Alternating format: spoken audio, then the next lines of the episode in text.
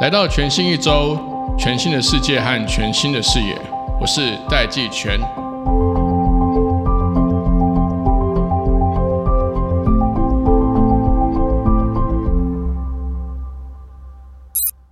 欢迎来到全新一周，大家好，我是戴季全。那我们今天欢迎我们的贵宾詹婷宜，那大家都叫她 Nicole。Nicole， 你现在有很多title，对不对？还好啦，还好。对对对，因为其中一个是网际网路呃数位经济暨产业发展协会的副理事长，是 B T A。嗯，但最近有一个新的这个区块链爱好者协会的荣誉理事长，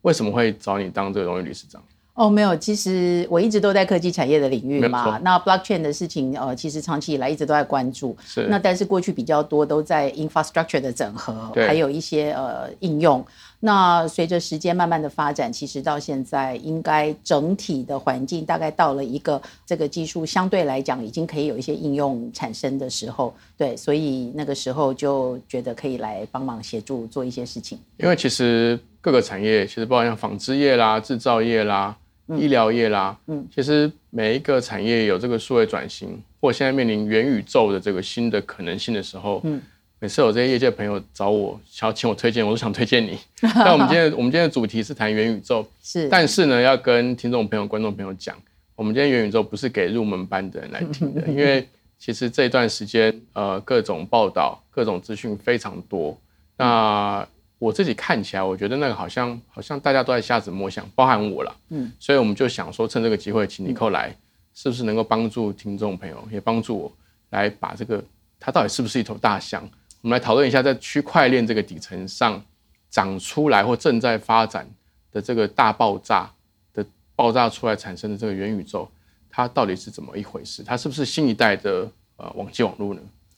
好，呃，其实我自己也还在学习哦，因为很多技术的发展，它有呃时机点的问题，还有各方面配套跟这个整体的环境是不是相对成熟的问题。那呃，我自己看这个问题的话，我会从几个不同的面向。呃，第一个当然包括我们 blockchain 这个底层基础的这个技术。那第二个部分就是有关我们网络的形态，我们大概现在已经呃到这个 Web 三点零 的时代哈，但是它跟 Web 二点零 其实有蛮多 philosophy 上面的不同，所以这个部分也会影响到我们的应用模式。那第三个部分，我认为它呃之所以能够创建一个经济的体系，它其实是跟这个呃。creator 的 economy， 就是我们讲说创造者的经济有非常密切的关系。那这个部分大家相信也都很了解，就从早期的 U G C， 然后再到这个呃网红，然后甚至到打赏。那我们现在走到一个阶段，就是说它实际已经成为一个数位资产，具有财产的属性跟价值，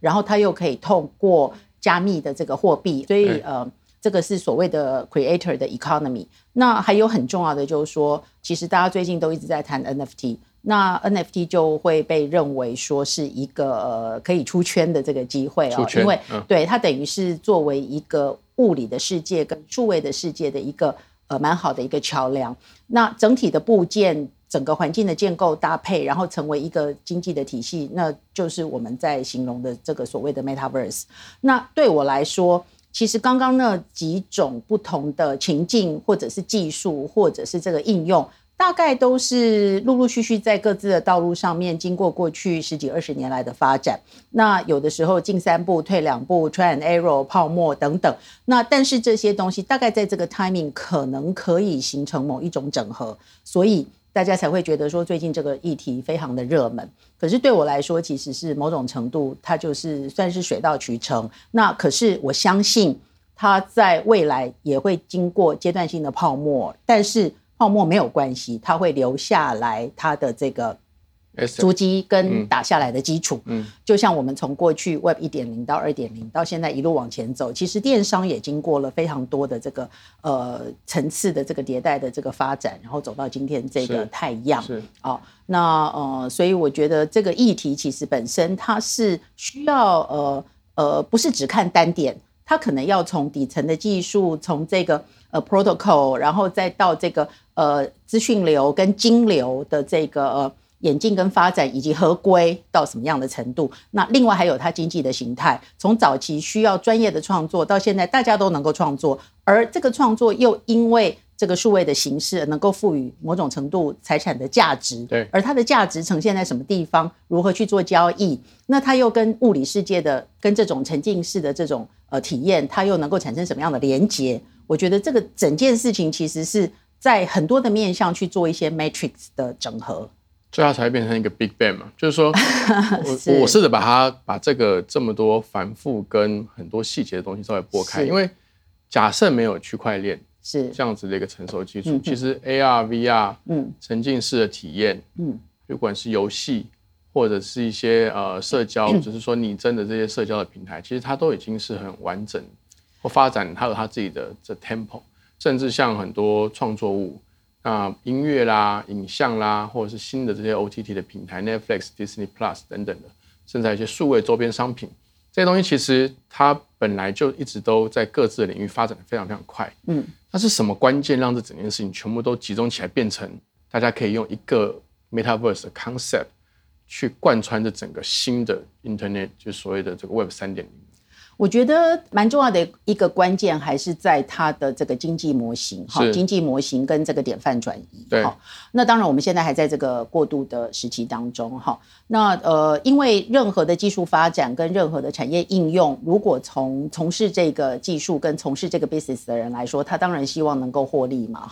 那所以我觉得他的经济模型跟他的营运模式跟他的收费模式是相当重要的，是 那, 那这个部分延伸出去就是说，那他的客户是谁，他的 T A 是谁，那这里面会涉及到透过这个平台，透过这个网络的技术，比如说 Web 二点零 的时候 as a user 可能我们是这个大型的这个 big giant 的这个 subscribers， 对，好，那我们、呃、到不同的网站不同的社群平台去，然后我们要 log in， 我们留下了足迹，那感觉上好像用什么东西都是免费的，可是事实上我们留下的 data 留下的足迹以及、呃、相关的这些 information 可能就会变成是这些大型的平台它去变现或者它获利的石油、哦、好，但是到所谓的 Web 三点零 的时候或者 blockchain 的技术，其实它这边呃蛮强调的就是一个所谓的、呃、去中心化，还有就是、呃、大家共创共享，同时要去解决的是这个隐私跟安全以及利润分配的问题，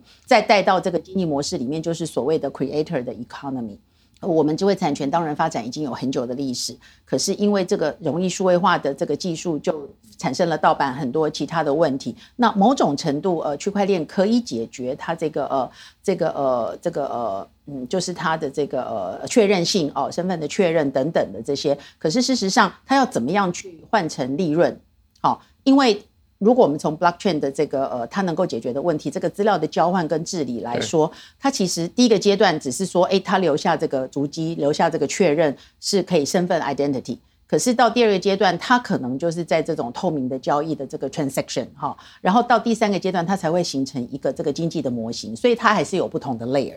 那我我可不可以这样问，嗯、就是说在这这样的的，比如说 N F T 或区块链的相关的加密货币的应用成熟到现在这个阶段之前，其实说穿了，好像整个网络的商业模式基本上就两种而已、啊，一种就是卖广告。对不对？第二个就 E C， 嗯，其实就没了。但是其实你你刚刚一直提到一个就是呃 creative 的呃 creator 的 economy， 嗯，就是网络在刚开始产生的时候，其实最痛苦的就是 creator， 嗯 ，creator 觉得他不管是今天是写小说的，嗯，还是做音乐的，嗯，好像他的东西一丢到网络上面，嗯，嗯就是被无止境的复制，嗯嗯嗯，但无止境的复制在法律上就叫称之为盗版。那现在为什么这个区块链这个技术可以让这个？这个 creator 创作者的经济，它又变成是有可能，这好像这个天平又开始回复这个比较正义的一个地方，嗯、就是说创作者不会觉得说一直被，也不能说贬低，他就一直被贬低成 user generated content、嗯啊、但是你把你的 content 丢到网络上面之后，就只有 Google 跟 Facebook 在赚钱，就变成平台经由广告或其他的部分，对，就好像就走这个模式。当然也有一些平台它试着去做这个所谓的分润的机制。好，回过头来谈这个事情，其实也不能一概而论，但是我是稍微呃中中整的分析一下，就是说我们要去想，就是说任何事情有它的经济价值，可能跟它是不是稀缺有很绝对的关系。对，那在早期还没有到数位化内容的时候，其实各种不同的创作它会依附在一个载具，那这个载具可能是纸本，可能是 disk， 可能是这些它去呃这个 fixation 的这个载体载体 对, 对好，那这个载体其实也是有限，所以我们才会有说一版多少本，二版多少本。好，那当它整个变成数位化的时候，其实它复制是几乎没有成本的，而且它可以大量的复制，而且大量的 distribute。当它的数量一大之后，其实坦白讲就没有具有稀缺性了。没错，好，没有稀缺性，当然中间就必须透过很多技术，比如说 D R M 的技术啦，或者说其他的这些相关的这个呃防侵害的这个呃，不管是法律或者是配套的机制。可是再回过头来到这个所谓的 N F T 的时候，那它其实又有这个所谓的呃独一无二的数量的，然后再让它回过头来具有某种度无可取代的价值，而在这个价值上面，它就会透过某一些交易的的这个 value 把它呈现出来。那但是我想要讲的事情就是说，其实呃，就以艺术品来说好了，就是说呃，现在我们大家在看 N F T， 其实传统的艺术的领域的这些呃这个参与者，比如说包括画廊、包括艺术家等等，他们其实对这一件事情，呃，当然慢慢的了解，可能就知道里头的技术，但是实际上并不尽然那么容易接受。为什么？因为我们会发现，在过去其实艺术品比较重视的是所谓的收藏。对。可是如果今天走到这个 N F T 或者是所谓的数位资产，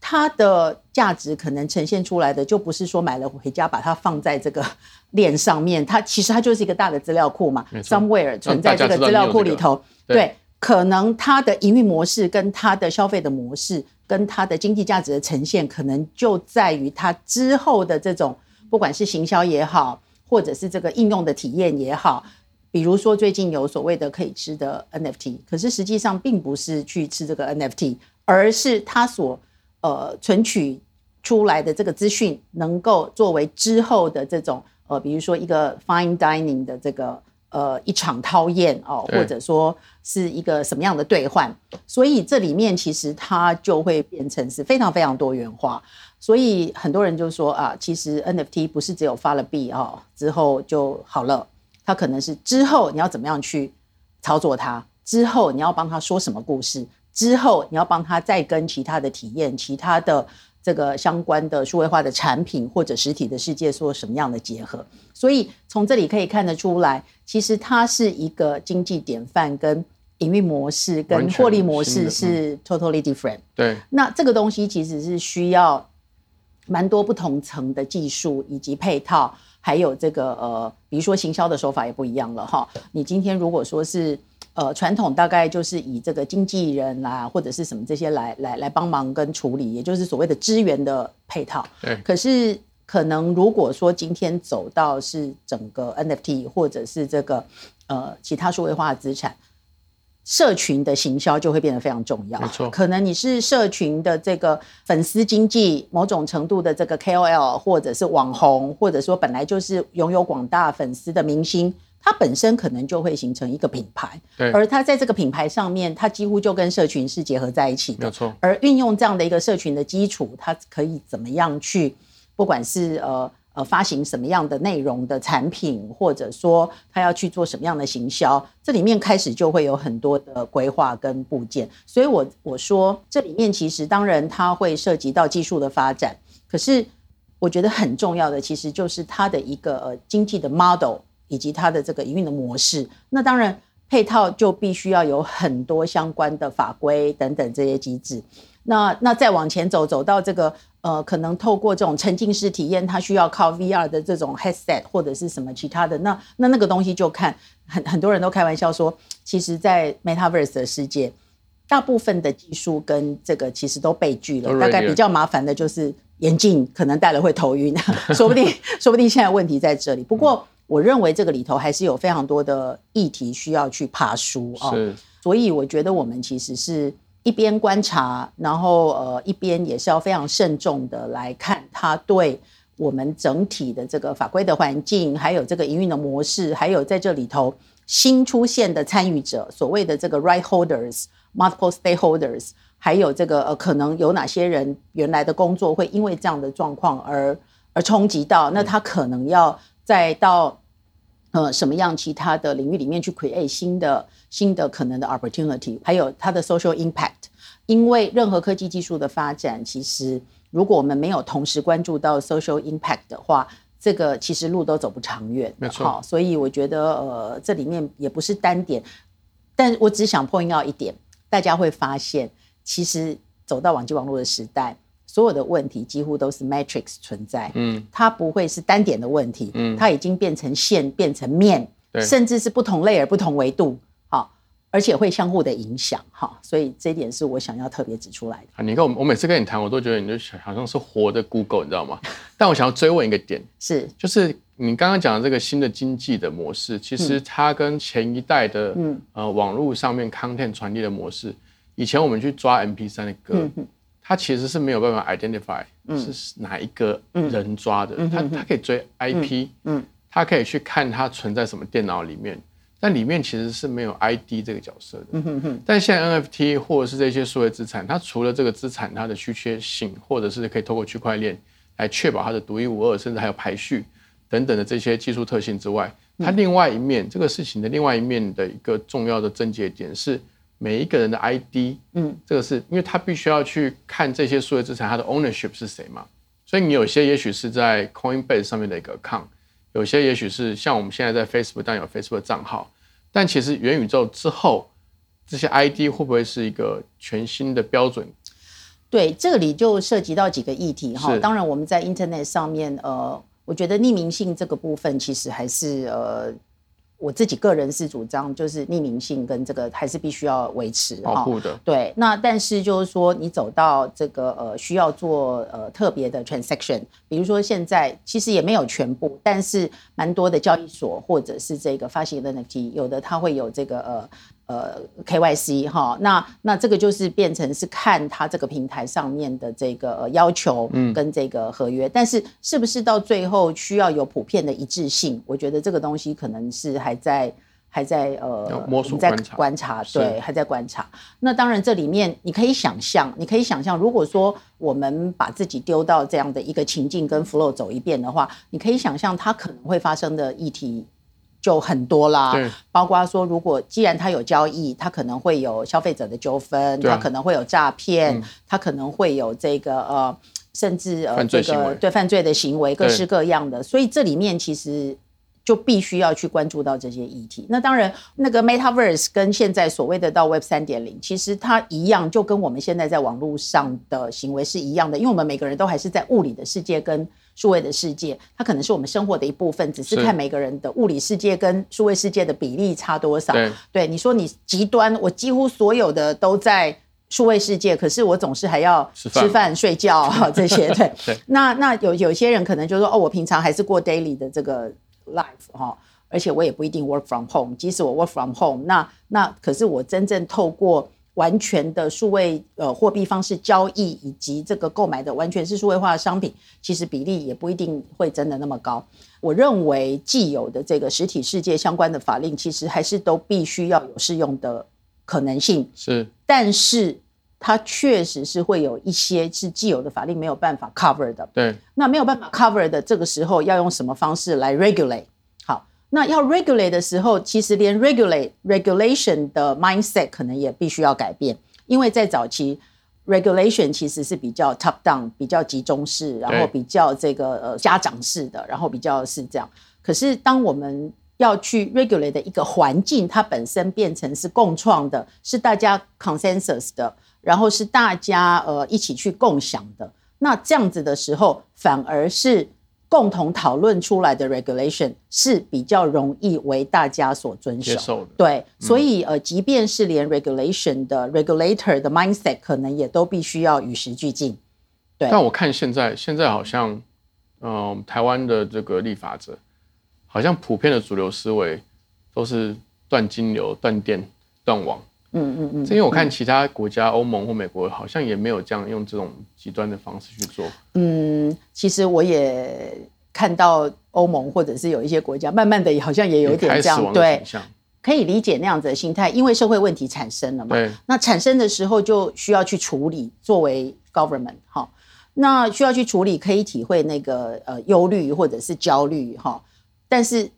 回过头来看，如果要真正能够有效处理的时候，可能可以多花一点时间去了解一下这个技术的本质，以及它这个环境的 philosophy。那透过更有效的方式去解决这个问题，可能是会对不管是对这个技术的发展，对这个经济典范的往前推进，或者甚至能够真正的去保护到想要保护的人，我觉得这个部分可能是可以多了解一些这个技术的本质。所以我刚刚一开始就提到讲 Metaverse、哦、一个单字、哦、可是我们如果去看它其实涉及到的是 blockchain 的技术的底层，还有这个呃Creator Economy， 那另外还有 Web 三点零， 它为什么会走到 Web 三点零？ 它其实是想要去解决，或者是想要去呃想要去创造的是什么，然后再来可能会到这个交易的模式等等。所以我觉得回过头来看这个技术的本质，运用这个技术的本质来处理这个议题，可能会相对来讲会比较有效，才能够真正的去达到原先希望达到的目的。好，我开始让这个元宇宙爆炸开来，因为它的应用面实在太广太广了，我能够找到最接近的原始的这个这个呃例子，就是大家也许都知道说，呃，我们的航空业在不管是飞机的制造，因为制造一台飞机实在是太贵了，嗯嗯嗯嗯、所以他们在真的真的开模或真的开始组装制造之前，他们的设计跟测试其实百分之九十都是用模拟器在测试的，嗯，他们会用一个 simulation， 没错，对，所以他就他其实这个这个是之前 NVIDIA 的 C E O。他说的这个 Digital Twins 的某一种 Phototype， 嗯，就是说它其实是创造了一个环境，是让飞机，你不管要造任何飞机，你都可以放到那个模拟环境去做、呃、模拟风洞的测试啦、载客啦，还有飞行的时速啦，这是一个部分。第二个部分是对飞行员的训练。小时候其实我很爱，我很爱那个，我觉得那根本就是电动玩具，对，那个我觉得它根本就是电动玩具，觉得很过瘾。对，它里面有各式各样，因为我去年刚好有一次机会去。桃园机场旁边有一些飞行员的训练中心，或者是说再训练中心，就像在职进修、嗯嗯，它里面那个飞行器的模拟，可能是模拟某一种机型，譬如譬如说波音七三七啦，还是什么样的机型，它里面会有很多种情境，嗯、包含标准模式、起降，嗯嗯、还有碰到什么鸟击啦、嗯，然后如果有台风、闪电、嗯，什么样的电子系统出状况、嗯嗯，或者是耗油，或者是等等等等各式各样不同的情境都有，非常好玩。然后也非常困难，可是这个其实它的这个环境，你如果戴上眼镜，加上一个摇杆，它其实是是游戏还是一个行业的怎么讲体验或训练，那个界限根本就不见了。但同样的事情呢，我现在看到的是，它开始，譬如说，它会开始有呃整个医疗界会开始在讨论，是不是可以用这样的模式来训练外科医师，嗯。嗯嗯它其实是在一个模拟的虚拟的环境里面，它没有真的动手术哦。是像以前的训练模式是你要你要有大体，你要去训练缝合、训练什么。但是以后这些模拟器，其实它就可以有各式各样的呃疾病的诊断、治疗，或是外科手术的这个练习。甚至像现在这个半导体厂的新的半导体厂或新一代的这些工厂、智慧工厂，他们在新建前，嗯，就像造飞机一样，在造工厂前、嗯、也都先用模拟器先。先先模拟这些动线，模拟不同的设备，然后它去试运转，看它的这个可能的这个这个产量会是多少。这个都越来越成熟，越来越成熟。如果延伸我们刚刚前面讲的，它其实不管是立法部门，甚至行政部门，都需要积极的去了解跟参与，要不然他们总不能总是用 A R V R， 好像就是一个什么戴上个眼镜就看到一个虚拟的一层 layer 的的这个这么单纯的方式来看。这里面有几个有几个层次了哈。第一个层次当然呃，嗯，现在大家都蛮重视这个所谓的使用者体验，那甚至再往前到沉浸式的体验。对。那我个人一直认为，呃，体验是一切的根本哈。那这里面会具有游戏的成分，我不知道大家对游戏的定义是什么，但是我我觉得游戏它其实就是一种类似 maker 的概念，就是你自己下去实际做、嗯、实际走一遍、啊、对, 对、嗯、所以呃，我认为在数位化的世界里头，几乎呃每一种所谓我们现在想象的职业，或者说想象的这个工作的场域，或者想象的这种产业，它都会具有游戏的成分、哦、因为体验绝对无所不在。好，这是第一个层次。所以我觉得我们，我不知道大家怎么看游戏这两个字，但是我一直觉得游戏其实它的范围是更广的，就像我们每天的生活其实也是一种游戏哈。你的游戏还是一个严肃跟 sincere 的态度，你非常认真的玩，它就会玩出一番天地出来。没错，对对，所以我觉得游游戏这一件这个这个这个这个概念会存在各个不同的领域跟产业。嗯、那第二个部分就是。对，没有错，这个相关的应用其实不是只有在所谓的这个币啊、炒作啊等等，它其实在很多实体的这个产业里头，其实已经有一些应用了哈。那呃，这里面如果大家有兴趣的话，也可以去听我们这个今年呃区块链爱好者年会，那所有的每一个 section 有七八个主题，每一个 section 的呃 YouTube 都已经上线了，大家可以去看。今年其实是非常非常的精彩。是，那我们可以看到它在呃这个制造业的流程，还有像未来这个呃我们我们这个呃呃存取认证，那另外还有像证书的发放等等，这些其实很多。那刚刚主持人举的这些例子，我可以再举另外几个例子，比如说像。呃，之前因为我另外有在呃协助整合一个所谓的数位纺织的领域，是那这个呃纺织它其实我们印象中它就是非常就是制造业，那我们可能从原物料到做成一一一块布，可是在这个过程当中，除了这个呃线性的工厂的这个流程的数位转型之外，其实因为它未来会。形成一个在云端，然后因为数位化的方式可以让这个 ecosystem 全部重新再组建，那可能会跟时尚、跟电商、跟独立设计师、跟品牌都会做非常多的整合，那在这里面就会用到非常多跟刚刚讲的 A R、V R 等等有关的技术，比如说设计师可以用 Digital Twin 的方式，还有像试穿啦、试衣间啦，还有这个快时尚怎么样倒回来，让这个供应链能够 更, 更迅速有效。所以概念都全新的，对，其实都是全新的。那所以你会发现蛮多时尚的品牌。很容易就会跨到所谓的 Metaverse， 它可以先红再卖，对，它已经完全 对, 对，可以先确定再回来做，并不是做好了再去卖，而是先 order 了之后再回来做。那在这里面，可能它的这个品牌的力量就会很大，对，还有它可能是呃粉丝经济就会很大，社群的对社群的经济，对，所以社群的重要性就会很强。这个就完全对应到我刚刚一开始提到的。那至于说这种各种的不同的 simulation， 其实我们拍电影也常常是这样。以前你说比较大的制作，台湾当然比较少这样这么大规模制作。比如说好莱坞很多，他他拍 previous， 以前我们就是有脚本嘛，脚本就是呃，比如说我有八十场，那我脚本就像一本漫画书，一格一格画。可是呃，这种大型的制作，可能他都先把前面都拍成 previous 了。那在绿背景前面的时候，其实。导演看到的摄影机里面呈现出来的就是 previous， 然后再加上演员在里头怎么去搭配，所以其实这里面运用这些科技技术的工具，事实上是可以让各个不同领域的产业都能够在流程的精进以及这个呃效率的提升，还有品质的这个呃价值的呈现各方面，其实都可以有相当的帮助。然后更重要的是，其实未来的所谓的跟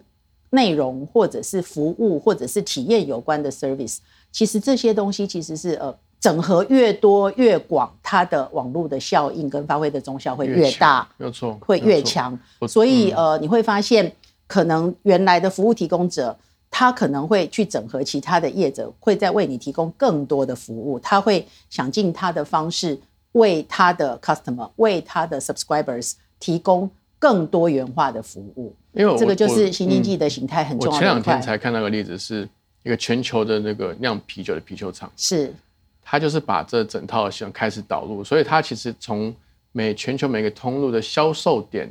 哪一个口味的啤酒在什么样的气温、嗯、什么样的国家、什么样的纬度销售的状况，几乎是及时的联动到它的酵母跟啤酒花的生产跟组合。所以这里面、呃、有一件事情，就是说在过去、哦、网络比较多就是单纯资讯的传递，可是我们现在发现说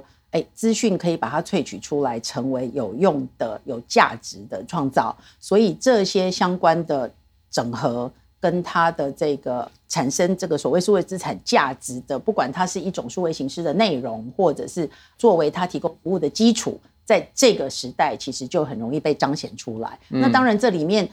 不要忘了再回过头去看，这里面就是体验还有这个 experience 的过程，然后怎么样去呈现出它的价值。其实这个在现实的社会当中蛮多的产业就已经有在进行。那如果说真正要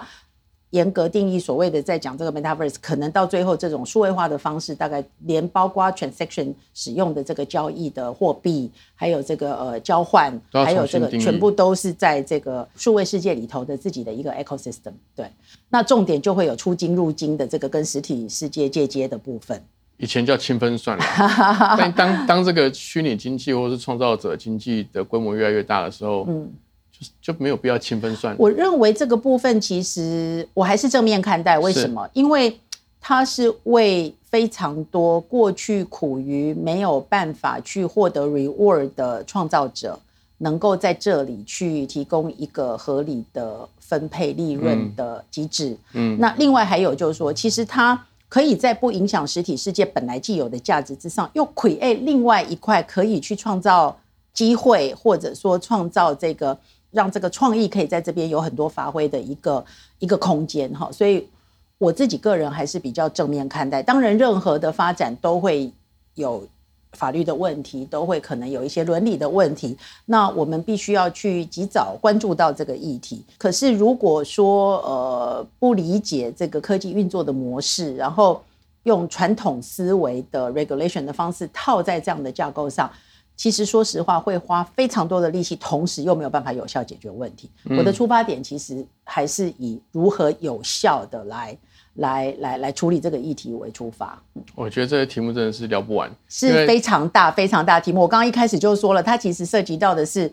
blockchain 的技术，涉及到的是 Web 三点零 的概念，涉及到的是整个 creator economy 的模型，然后涉及到的是呃，如果要以 N F T， 那它可能会是一个什么样的交易的模式？它里头会有发币的单位，会有钱包，会有交易所，然后会有这个艺术创造者，还有实体世界里面的人，他对艺术的定义是什么？哦，以前我是要艺术家我才可以创作，那现在不是艺术家就可以创作了。那 creator 又分成很多不同的，可能是兼差的，对，哦，可能是专业的，对，可能是这个呃明星级的，可能是什么？那又不同。那那这些东西它的价值怎么去呈现？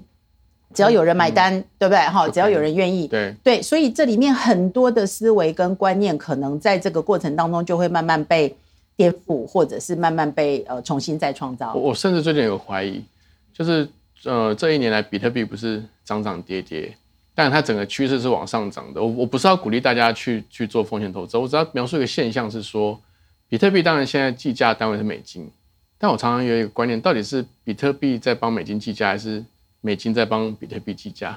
因为其实我们都知道美国在印钞票嘛，所以它到底这个涨到底是到底是哪一个是比特币这个货币比较能够保存购买力呢，还是美金？而且你刚刚 在, 在上来之前，你在一楼要准备买咖啡的时候，你是不是还看到年轻人之间在互相教导怎么购买？啊、我已经po在我的脸书上。对，我刚刚在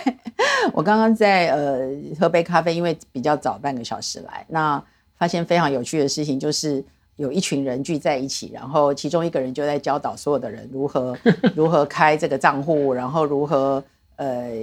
买币，然后如何做交易等等。我觉得非常有趣，已经快要变成全民运动了。已经是全民运动了。对对，那当然它会有相对来说有一些门槛哦，但是无论如何 ，anyway， 从过去这十几二十年来，其实我的态度是一样的，就是说，任何资讯的发展，科技的发展以及多样性的可能性，我们其实基本上态度是包容，但是必须要严肃的看待，必须要严肃的看待，而不是只有看它单点，它必须要去看它因此而带来的可能的影响。好，那我觉得、呃、我们、呃、还是一样用这样的态度来看着，但是但是现在的议题它会相对来讲比较有层次，也不要说复杂，因为对我来讲其实。对蛮多在里面的人来讲，其实它并不是复杂，但是它是有层次的，它是有层次的，因为这些东西是迭代，就很像 matrix， 一层一层一层一层一直加上去，嗯、它就是一个 matrix 的, 的世界。嗯，好，今天非常谢谢 Nicole 詹婷宜，嗯，欢迎大家再度来到全新一周，我是戴季全，谢谢大家，好，谢谢。